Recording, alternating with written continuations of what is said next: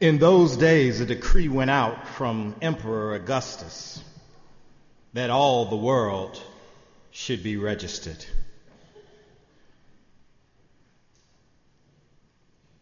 With your prayers and the Holy Spirit's power, I would like to speak for a few moments tonight from the theme, An Insecure Savior. An Insecure Savior. You may take your seats.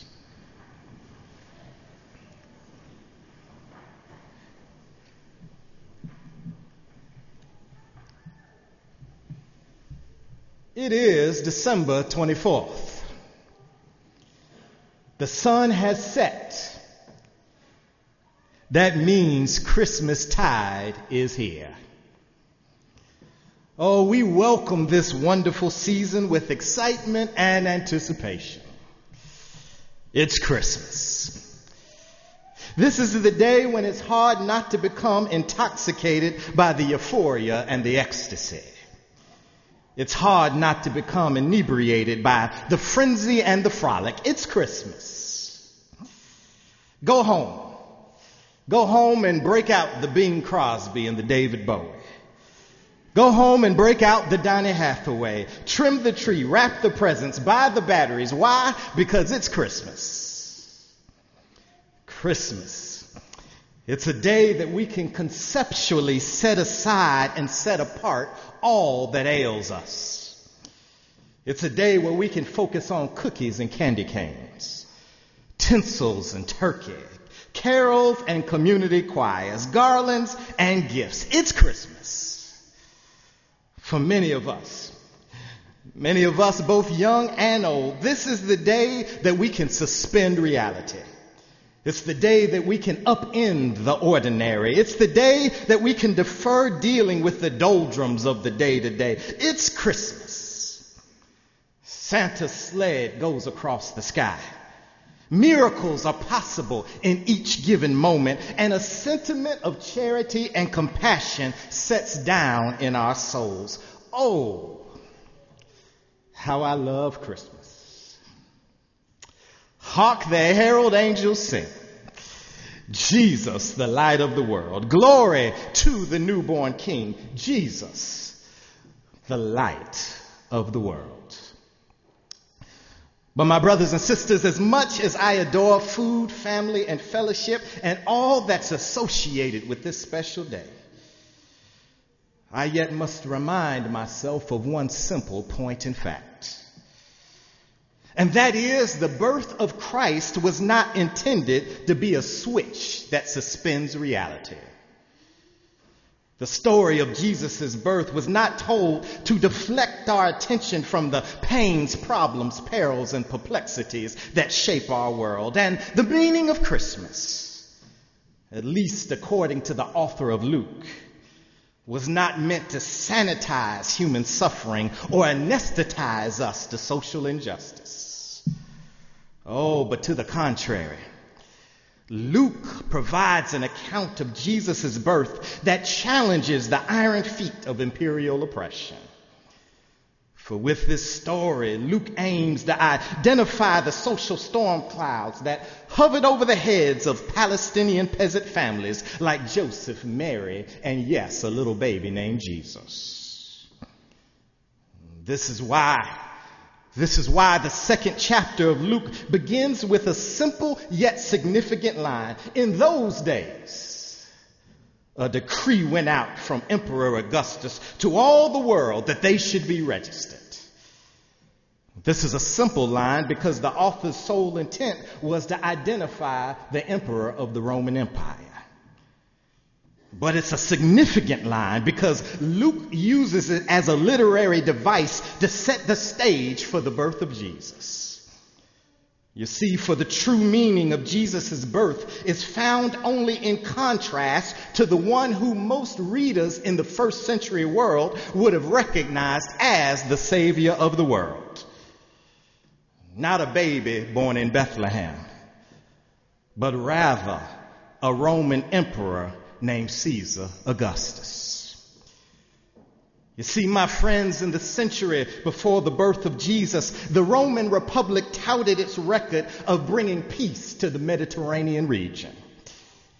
Peace, however, was a result of Rome's military might. Peace was a result of the empire's power to destroy voices of dissent. Peace was a result of the empire's capacity to crush conflict and repress any form of resistance. Peace. In other words, peace was indistinguishable from military power. They were literally two sides of the same coin, Brother Kistler. This is why the coins from the period had Pax, the Roman goddess of peace, on one side, and an engraving of the emperor holding a spear on the other side. Pax Romana, or peace by oppression.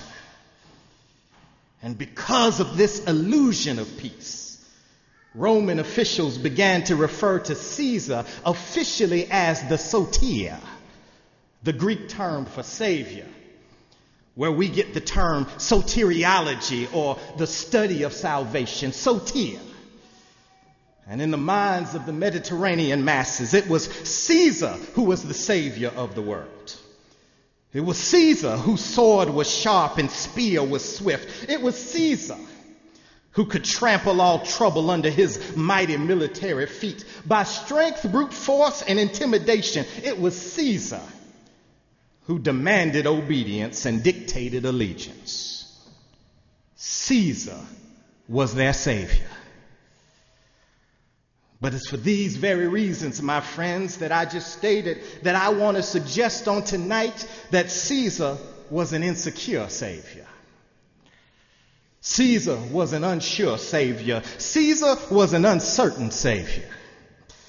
The emperor, emperor was insecure. He was unsure. He was uncertain because anyone who puts their trust in weaponry and warfare and anyone who seeks to lead all by diminishing some and anyone who conquers lands by dividing people, history has proven that their success is short-lived. Well, if you don't believe me, let's take a stroll through history. Why don't you ask Napoleon Bonaparte? Oh, Napoleon once said that power is my mistress, and I've worked too hard at her conquest to allow anyone to take her from me. Yet did not Napoleon meet his Waterloo? Just ask Adolf Hitler. It was Hitler that once boasted, it's not the truth that matters, but victory that matters.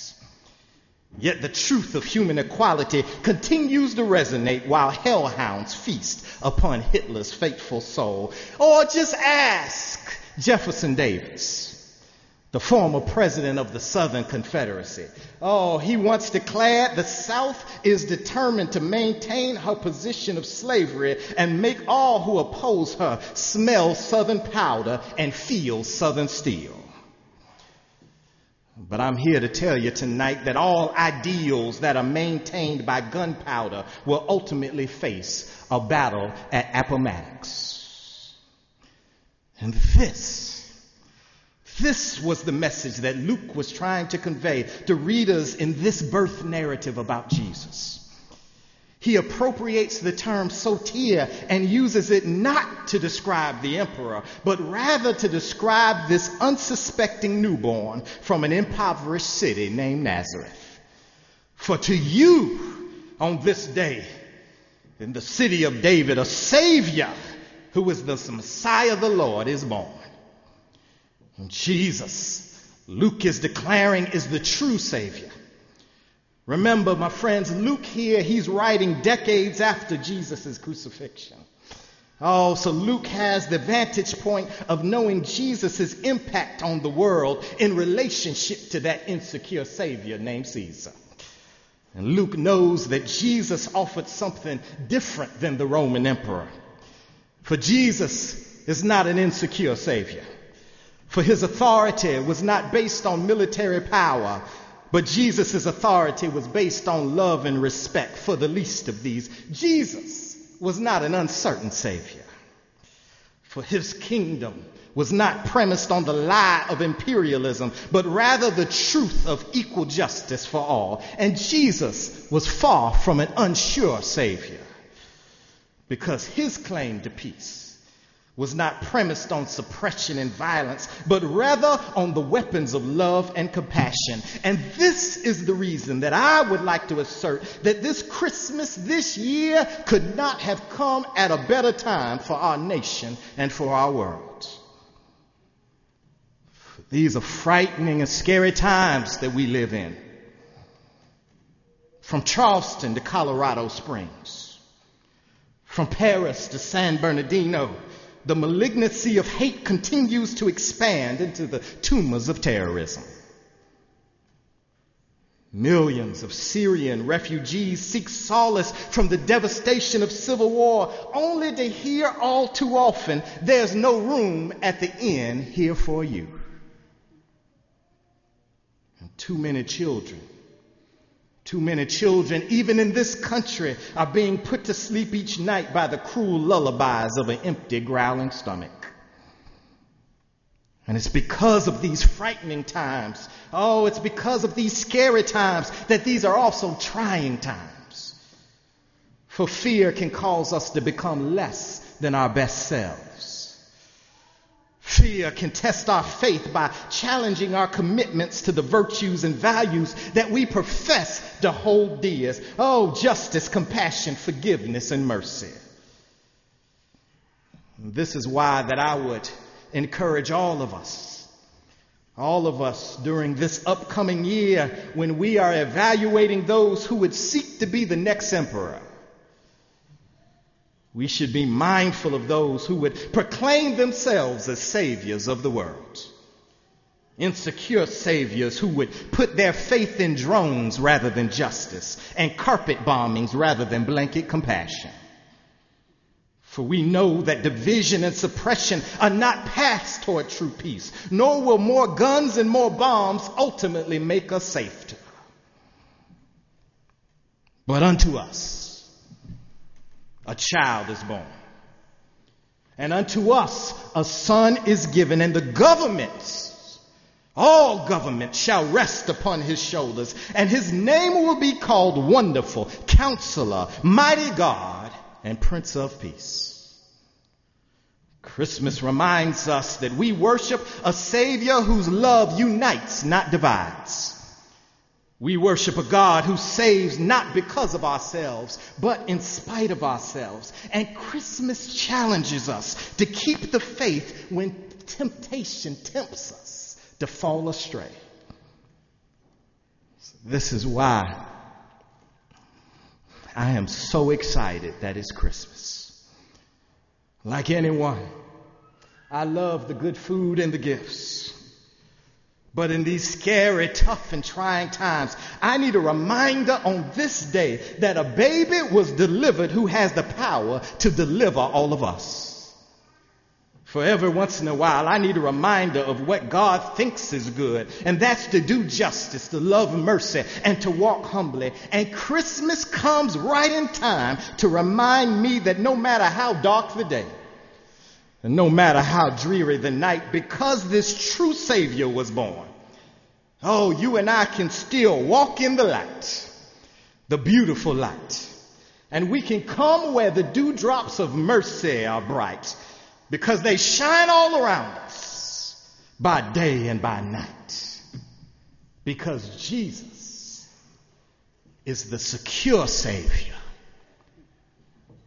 and the light of the world.